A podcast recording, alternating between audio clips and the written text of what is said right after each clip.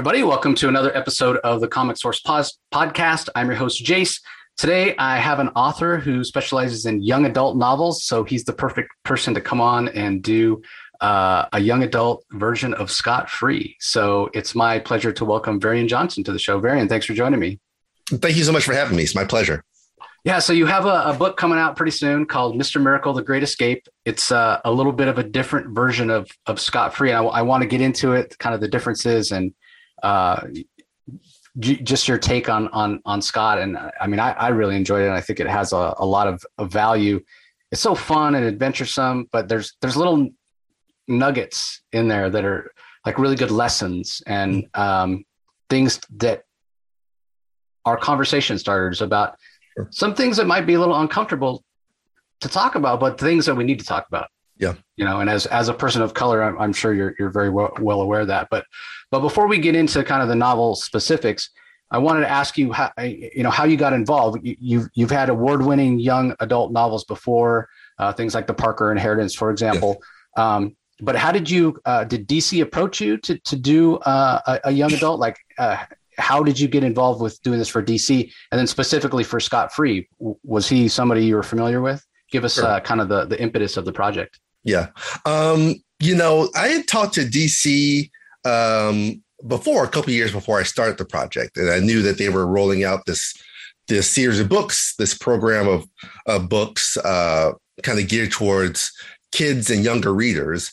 And I was eager to work on the project, and they were seemed eager to have me to work on the project too. So after we initially talked, um, we I sent kind of a series of pitches to them, mm. and their pitch was oh okay, but not quite, or maybe but not quite. Um, and so for a while, it kind of died at that point. I've been really trying to kind of pitch this Nightwing, this um, this Dick Grayson type series to them, and they already had someone doing Dick Grayson. So I got to come in a different way, or a different way, or a different way, and it wasn't quite working. And then so I finally said, well, "Okay, that's fine. Let me just put it aside." And I've got plenty of other prose novels to work on. I've got uh, my own graphic novels to work on too, um, and that was about maybe that it kind of lied dormant for a year. Mm-hmm. And then um, I was talking to someone about this book I wrote called The Great Greene Heist, um, which is kind of like Ocean's Eleven uh, set in middle school with all these characters pulling off this really, really great heist. And they're like, yeah, I really wish we had more heist stories. And I'm like, you know, we got plenty of heist stories. And I started naming some and I thought, but we don't have a lot in the enough in the, the graphic novel world. And then that made me think of, of Scott Free, um, who I had been familiar with for many, many years. And I thought, oh, it would be really, really great to do some type of heist novel, some type of escape story with like uh, the universe's greatest escape artist. So I wrote them back a really, really small pitch. They said, this sounds great. Can you expand? Uh, I expanded it, and then that eventually became uh, the book, Mr. Miracle, The Great Escape. Cool. So it sounds like you were already a, a, DC fan. You know, you sound like you, when the YA line got announced, you were kind of eager to to get in there. Did you were comics a part of your childhood? You were familiar with DC? Uh, for sure. Uh, I grew up. I was at. I loved Marvel and DC, right, and, and Image and all the comics. Mm-hmm. Um, I was first introduced to comics through X Men, though. Uh, a friend of mine was like, "Hey, you got to read this thing." Uh, it was this big, big, thick trade paperback, the Dark Phoenix saga. Oh, nice. Read it fell in love with it, loved X Men, read everything with an X on it. Um, when I was in high school, the animated series came out, so I'm kind of watching that. Uh, and then slowly I kind of backed into DC as well. I, of course, loved um, the Batman movies, and then Batman the animated series came out, and then I kind of fell back into reading the Bat comics. But I really kind of fell in love with um, Robin, the Tim Drake version of the mm-hmm. character, and he had his own. He had the six issue mini limited series, I believe, right. and then he had his own line coming out, this own, his own monthly um, floppy coming out, and then I started reading that, and I loved like all the teen angst to it as well. Uh, so through that, I read more Marvel, more DC, um, and eventually I discovered, you know, Big Barda Scott Free, um, all of Jack Kirby's work with with the new gods and kind of really drew an interest to that and and and those characters and how they interacted with with those in, in the main DC universe. Yeah, and and that's what we have here. You know, this this story of of um, of Scott Free and Barda when they first meet. Uh, you know, Scott being there at the Granny Goodness School. So what's interesting is is I don't know if you if you got a chance to check it out, but Brandon um, Brandon Easton recently did the a Mr. Miracle series Source of Freedom that starred Shiloh Norman, who, who's yes. also a person of color and and kind of explored some of that. And I thought it was great. So when I first saw the cover of this, I thought, oh, it's Shiloh Norman. And then I opened it and I started reading. I'm like, no, wait, it's it's Scott Free. So talk a little bit about the the choice that you made to make him a, a person of color. You know, obviously something that that speaks to you, you know, personally. Um, and and some of the little nuggets, uh, particularly there's a scene with Granny Goodness that I that I want to talk about. But sure. but talk a little bit about choosing to go that direction with Scott for this project. Um, you know, it was just DC was very open to like free reign. Let's rethink these characters. Like we are envisioning them in a whole new world with whole whole new readers. Hopefully, other readers will come to them, but almost like an Elseworld story. And when mm-hmm. I, once I started thinking about it like that, I really thought, well, I would love to kind of talk about. I would love to have an action story that touches on race, but it's not always about race. Right. I, I do think race, culture, it impacts who we are. Um, but I didn't want it to be the driving impetus of the story. Um, also, it's kind of really interesting to think about well, what does it mean to be black or what does it mean to be African American in a world that is not America, right? Where it's a whole different landscape. Like, what does that, what is, what race does, what, what role does race or, or color still play or what can it still play in that world? Um, so that's kind of where how it came about, and then we really, really leaned into it in a way that felt authentic to the characters and the story I wanted to tell, but while also kind of keeping the foot on the gas with the action, the heist, kind of the other things going at, going on at the school. But there is one one little thing with with Granny Goodness, and I don't want to give too much away, but but probably that deals the most with race and, and skin tone and things along those lines. And that was actually Daniel's idea. He had drawn up these different character sketches and he had one that says, This is great. Like, let me think about how does this work in this story? Because I had been envisioning something else.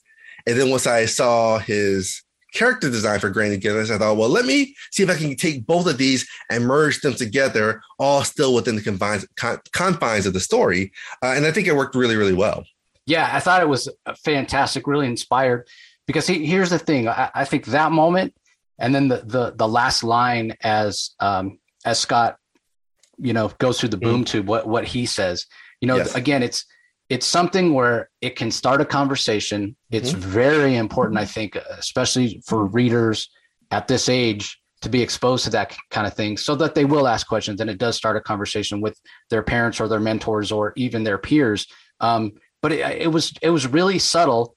But the final thing that that I really enjoyed, especially with the Granny Goodness Kalibak scene, was that uh, when you think about who these characters are in terms of kind of their they're not good people you know the, the, the you know Darkseid and his offspring and granny goodness the, these are not good people so of course they're going to have prejudices Exactly. You know, it, it, it made total sense. And so I, I, yeah, I thought it worked uh, really, really well. So once it was all said and done, uh, and, and, the project was was finished, you got all the line work in from uh, from Daniel, uh, your collaborator on the project. Were you pleased with how everything turned out? I mean, did it did it turn out as well? Did it exceed your expectations, or or was it like right on line with what you uh, what you wanted? Uh, for sure, it, it exceeded expectations. I think um, it was an interesting process. I've done graphic novels before, and uh, I write graphic novels for um, Scholastic's Graphix imprint. And when I write those, I will write the entire script out first, and then uh, my collaborator on those projects, Shannon Wright, she'll start the illustration process, um, the thumbnail sketches, so on and so forth. But even then, we don't actually start it until the whole thing's done, even though she's looking at pieces of it before. Mm-hmm. Here, Daniel was starting work while I was actually still writing the script.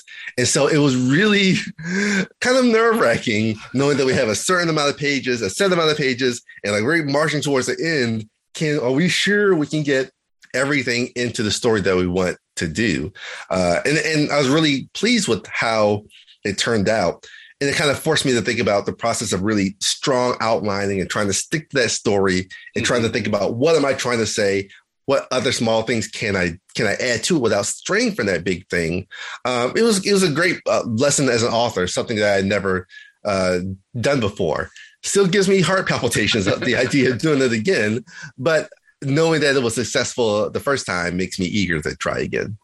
Yeah, I mean the last thing you want to do because Daniel's work's uh, amazing. It, yes. He does a real good job of of making it youthful, uh, mm-hmm. but also giving us great action and, and yeah. very kinetic uh, last thing you want him to do is have to redraw pages because you've got to shift things around. So I could I could see how that that would add some yeah. pressure. Yeah. Um, having Daniel on board was just such a great uh, benefit. I was really excited for him to come on board. They have been talking about Daniel maybe working on a project for a while. I was really excited when he said yes to this project because he has such a great eye for the characters and, different kind of perspectives but also great action scenes as well too. And there's so many times where, where once the art was done, I could look at it and say, "Oh well, yeah, we let's cut this line here because we need we have everything we need from the look on Scott or Barda's face, from the way that Daniel brought it to life. Uh, he just, I I feel like the words are just such a small part of of it, and Daniel brings so much more um, of the characters and, and the story to life through art.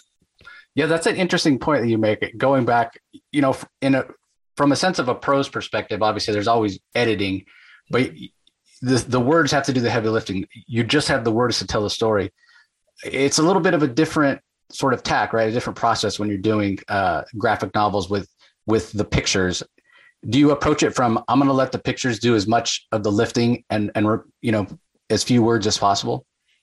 I usually do. Um, in this case, um, Scott is has a kind of a wisecracky type yeah. um, um, demeanor, right? So I knew there were probably we would probably lean a little bit heavier on some of the captions, um, just so we can get kind of that interior thought of him making jokes and things like that, especially when this by, he's by himself.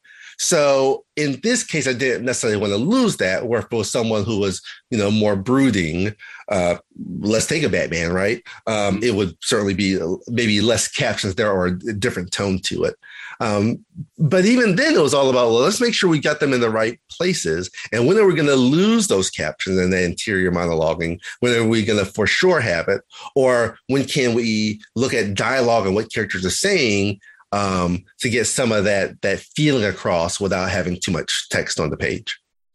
Yeah, it, does work work really really well, and you know Daniel be, being somewhat of a uh, an Afrofuturist brings that technique. But but what's interesting is if you go and look, because I did go to his website and check out some of his other uh, stills, very sort of a different aesthetic, kind of more static images. He really sh- shifted his his typical style in terms of you know the pinups and whatnot that you see on yes. his website to give it that flow. And, and it really, like you see times where um, Scott Free or Barda or whoever's gesturing or turning their head, he gives that sense of movement. And again, I think it keeps it youthful and it it keeps the the gas pedal pressed down to the floor the whole time. Exactly. Yeah, I think it worked uh, fantastically. And and the other thing, you know, we, we already talked a little bit about going uh, a different direction with with Scott Free here.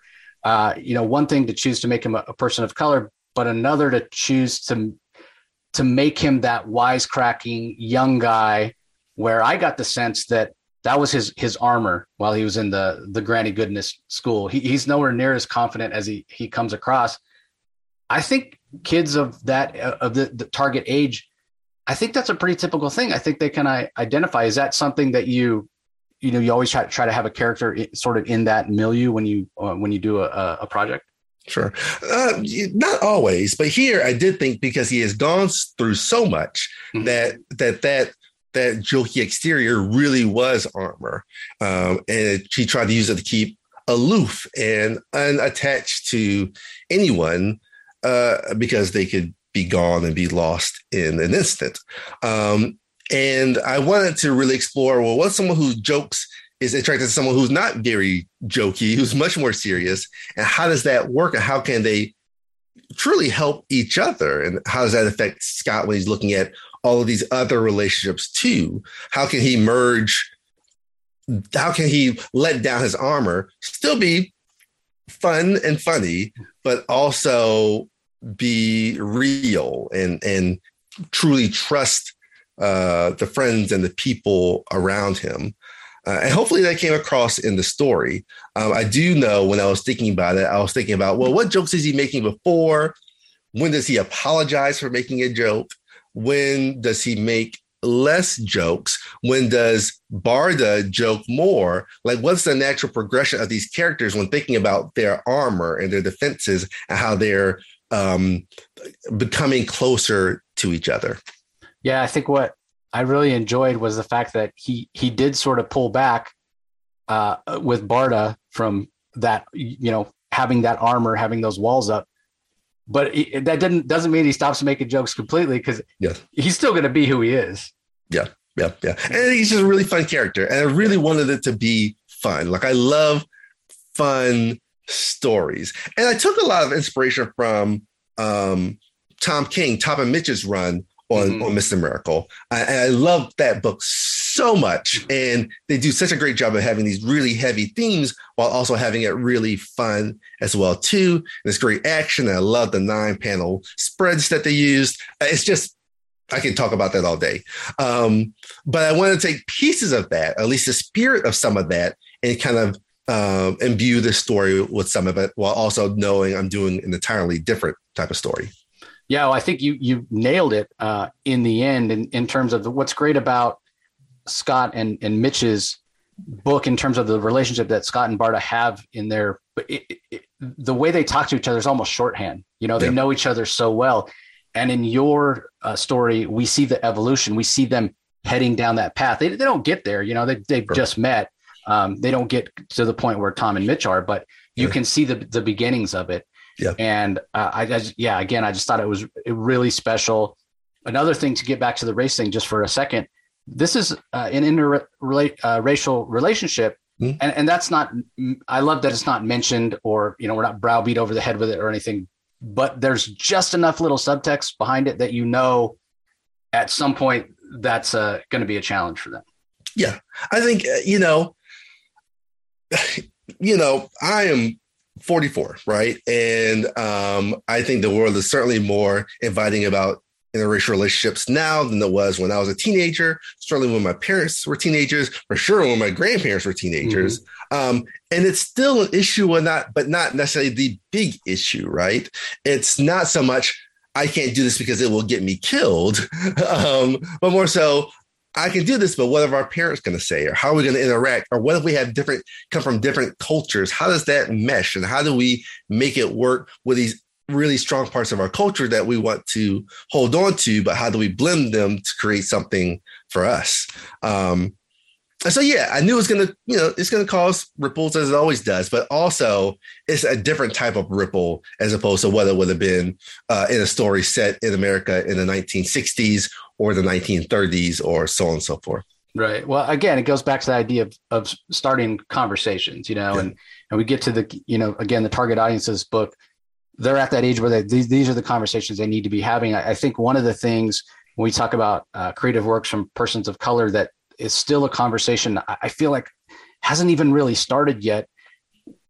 If you're talking about books created by, you know, Anglo creators, nobody assumes they're all going to be the same that they talk with the same voice right um, yes. you know maybe it, it's whatever it's european or it's eastern european or it's uh, you know western or it's australian or, or it's whatever right and mm-hmm. we all assume that those are diverse voices but then for whatever reason when we talk about you know black voices person of color voice we all assume it's the same voice you know people exactly. forget just because you have darker skin doesn't mean you're in the same box we don't exactly. make that assumption if you have lighter skin that everybody's the same but there's it's still lumping all the the persons of color in the same box and and yeah. you we're seeing that here where with the hints of you know granny goodness with scott free mm.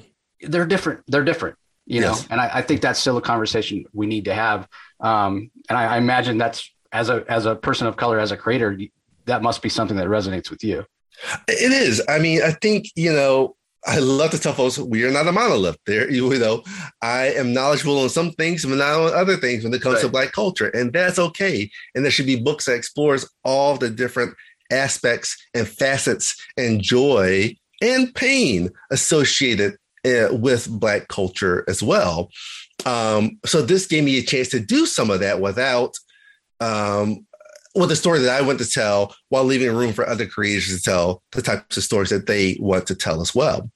Um, there's a lot, there's been a lot of talk, certainly in writing for children and young adults about this idea of black pain and how everyone loves black pain. They want to see the black kid struggle with emotional strife and with all these heavy things.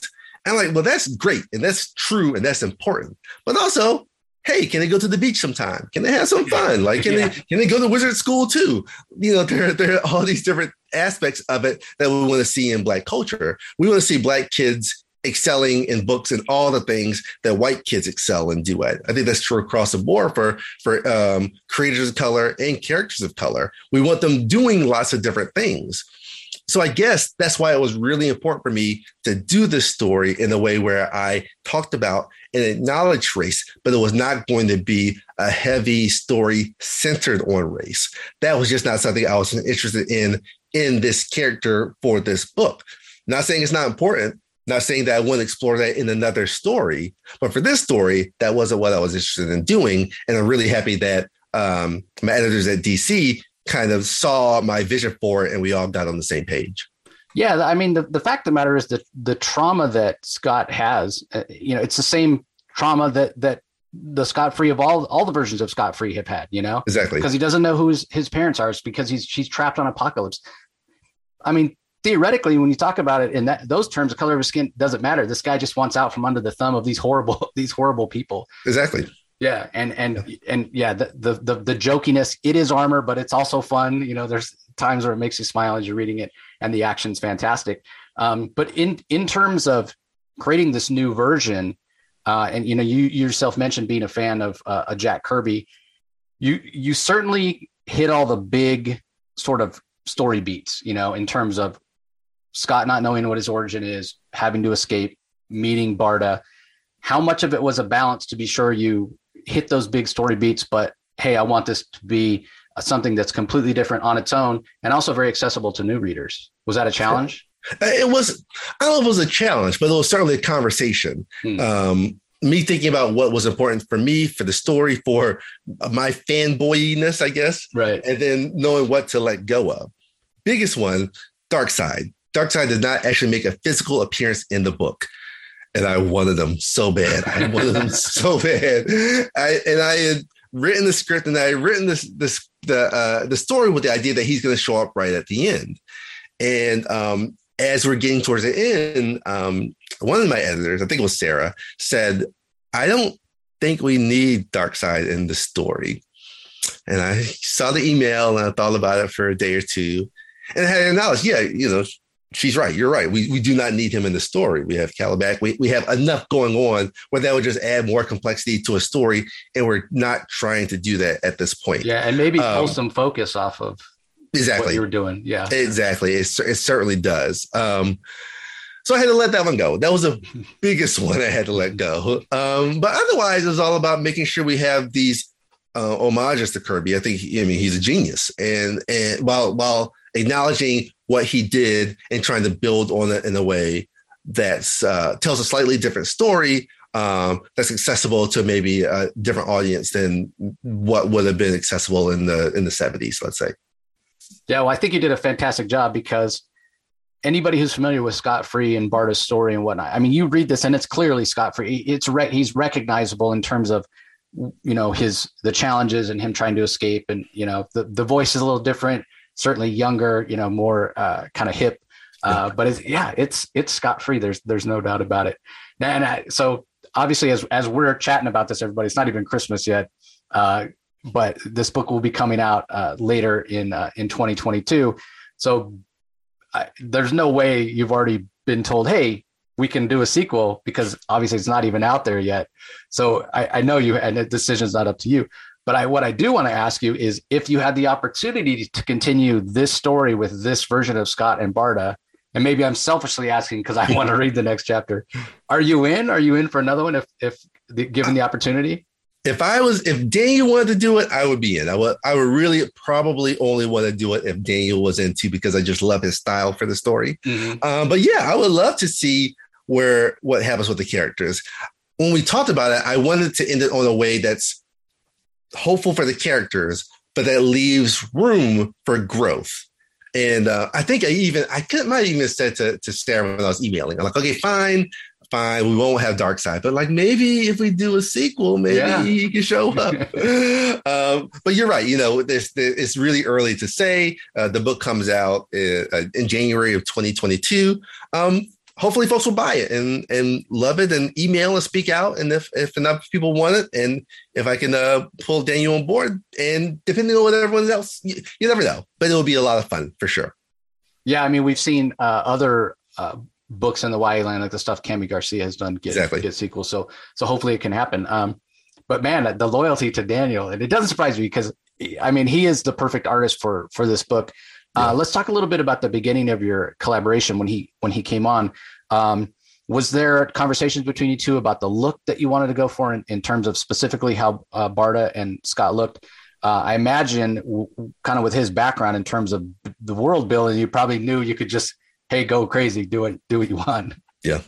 I knew that I wanted to give him as much freedom as possible. I and I I probably only said, okay, Scott looks like a black kid. And I said, well, this is kind of what I'm thinking for everybody else, but I'm not sold on it. Mm-hmm. Um, I, I think it's really important when you got creators on a project, someone doing the the illustrating, someone doing the writing, that that at the end of the day, it's this combined vision, but but both creators or however many creators have to have their own wants and visions and thoughts that, and there's got to be room for those to flourish and some give and take. Uh, so I knew my philosophy was I don't want to step on his toes, and I almost don't even want to suggest something that might block off kind of whatever creative thought that that Daniel has. I think Granny Goodness is a great example. I never gave any notes on what I wanted Granny to look like, and we the text took an entirely different um, kind of it, it, went an entirely different way when I saw those initial character sketches. Um, and so yeah, we had some conversations about it, but I was very much I'm going to get out of the way and I'm going to try to um, give you as much room as possible while also giving you enough real estate to do those things. And so you know, I, I know enough to know like I don't want characters sitting in a small room talking to each other for 30 pages, right? That's right. not interesting. How can I vary these things? How can I have action? Um, how can I leave you room to really go wild and go ham with some of these these things as well too?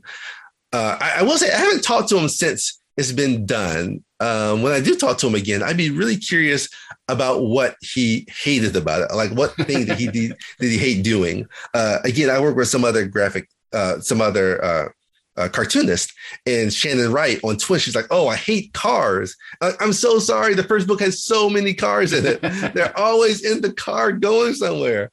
Um, so I'd be curious if Daniel doesn't like. I don't know food scenes. Some people hate food scenes because they got to figure out how the food looks, uh, or like horses, or like horses hands. is a big one. Horses is a really, really big one. Horses. Yeah. I don't have any horses. I've kind of learned horses are a really, really tough one to do, so I try to steer clear of those yeah, it'll be it'll be interesting to know if there's anything Daniel didn't like. I mean, the, the fact is he got to draw the you know the setting, the background is Apokolips, which is yeah. futuristic, kind of in his wheelhouse. But yeah, it would be it would be interesting. But you know, as you're talking about kind of getting out of the way and letting Daniel do his thing, you you understand that that's where his expertise lies. It goes back to something you said earlier about nobody's a monolith. You mm-hmm. got to realize, hey, this is what he's good at.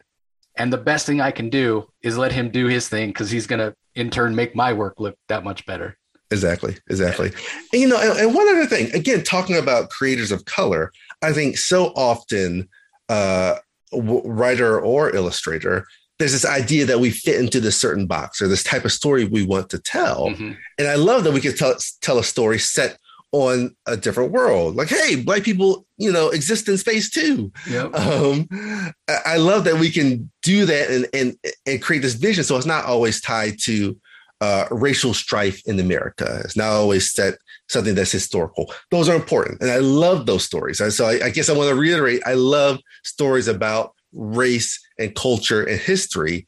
I just don't want to be put in a box where that's the only type of story I could tell. And I, I, know Daniel feels the same way that he wants the freedom to create all these different types of stories and words and worlds with his art. Well, I think, like I said, uh, you guys did a great job you know the the subtext is there there's a little nuggets like we said at the beginning but the overall feel that I got while reading it was this is fun. This is a lot of fun. It really right. is. And and yeah, there's the, also the subtext of the trauma Scott has gone through. And again, regardless of the version you're talking about, and the kind of the the background of the the horrifying and and kind of fascist regime of Apokolips is there, and that those things inherently are not fun. But yes, the action story that you guys have created, and the the relationship between these young kids who are really trying to still establish their identity is something we can all relate to because everybody at that age, because it really is kind of like a junior high, high school uh, type of school. We can all relate to that because we all went through it, right? Exactly. Exactly. Yeah. Yeah, and then for the young kids that are reading it, maybe even more important because they're they they're probably going through it right right now while they're reading it. Yeah. Yep. So, I mean, is that one of the things that really draws you to to writing young adult writing for that age? It does. I love ex- exploring first first uh, first crushes, first dances, first day of school, um, and, and, all the various emotions uh, that come with that. I, I was talking to someone, maybe I was talking to my daughter, and she was talking about how something was so hard. And she's like, it probably doesn't sound like a big deal. I'm like, oh no, sweetie, it's a huge deal. And just because it's not like, you know, you're not dealing with a problem of like ending world hunger. No, but you're dealing with a problem that's really specific to you. And like you are entitled to feel all the feelings because you've never even gone through before. You don't even know how to to process it. And that was really heady. She wasn't really trying to hear all that. She was just trying to hear, Am I okay? Like you're gonna be fine, you're great. Let's have it out. But I think it's it's true. Like there's so many feelings and emotions with all these first new things as you're growing into the person you want to be. Um, I think it's fun to explore. And I think it's interesting for young people to to see that in other characters and reflect on it in themselves or or their friends or their relationship with their parents or, or teachers or, or, whatever the case. Um, you mentioned before how hopefully parts of this will be fodder for for discussion. Will will pique interest. Will cause folks to to ask questions. I really hope that's the case. Uh, and it could be things about race. It could also be about relationships. Like, oh, this boy keeps throwing mashed potatoes at me. Do you think that means he likes me? Like, uh, yeah. maybe he does, or maybe he just doesn't like mashed potatoes. Whatever the case, I hope it stirs up um, room for conversation between friends, between uh, young people and their older people, their guardians, their parents, their whomever's, uh, just across the board. I hope folks talk. Well, one other thing that I that I hope it does in terms of getting people to ask questions, uh, you know, I know you have your own kind of fan base that have read your your previous works. It would be great if some of them picked this up because you wrote it, who aren't familiar with DC, and discover the whole new world. Because as you know, being a DC fan, it, it's it's a wonderful universe to uh, to explore and learn about all these uh, all these heroes and all these wonderful stories that have been out for decades. You know. Yeah, I I, I agree, and I think, I mean, comics can be very intimidating mm-hmm. when you're coming to it and you're looking at a book that's got issue 544 like oh do i have to read them all before then or you're coming to into a fan base that's so knowledgeable about it mm-hmm. I, I, love the idea that we can strip certain things down and that we can just explore the characters as they are now and we don't necessarily need all the backstory i love the backstory i love the history of so many of these characters it can be convoluted. We always have to do a reset every now and then, right? DC especially. Um, but I, I love that there is this history, but we don't always need the history to experience the characters. And I think DC's line of books for young readers is so great with that. Like I, I love, I love the work that Kami's done. Um, I love the work. Oh gosh, I'm blanking now. Um, um, um, Mariko Tamaki. I love, I, mm-hmm. well, I love Mariko Tamaki anyway. I love all of her work. Um, but some of the work she did with Harley Quinn and another one as well too. Oh my gosh, I'm blanking. They're all great and they're all accessible. And they want they to me, hopefully someone will read them and then they'll want to read more about those characters or other characters, and it will just grow, grow, grow from there. Yeah, the one that um my daughter just cannot get enough of is uh is Primer. She, mm. she's read that over and over by yep. Thomas Krajewski. Uh, yes. And in fact, uh, her and I are supposed to be doing it. She's like, Daddy, I want to come on the podcast and talk about Primer. I mean, she's read it like six times. So, oh, that's so great. That, yeah, we're going to make that happen uh, awesome. one of these days. So, uh, anyway, uh, Varian, it's been fantastic chatting with you. Best of luck on the book. Like I said, I hope it does gangbusters. I want a sequel. I want uh, you to be able to play in this world and with these characters uh, a little bit more. Um, as we're winding up here, anything else that you want to uh, share with our listeners? Anything else to say?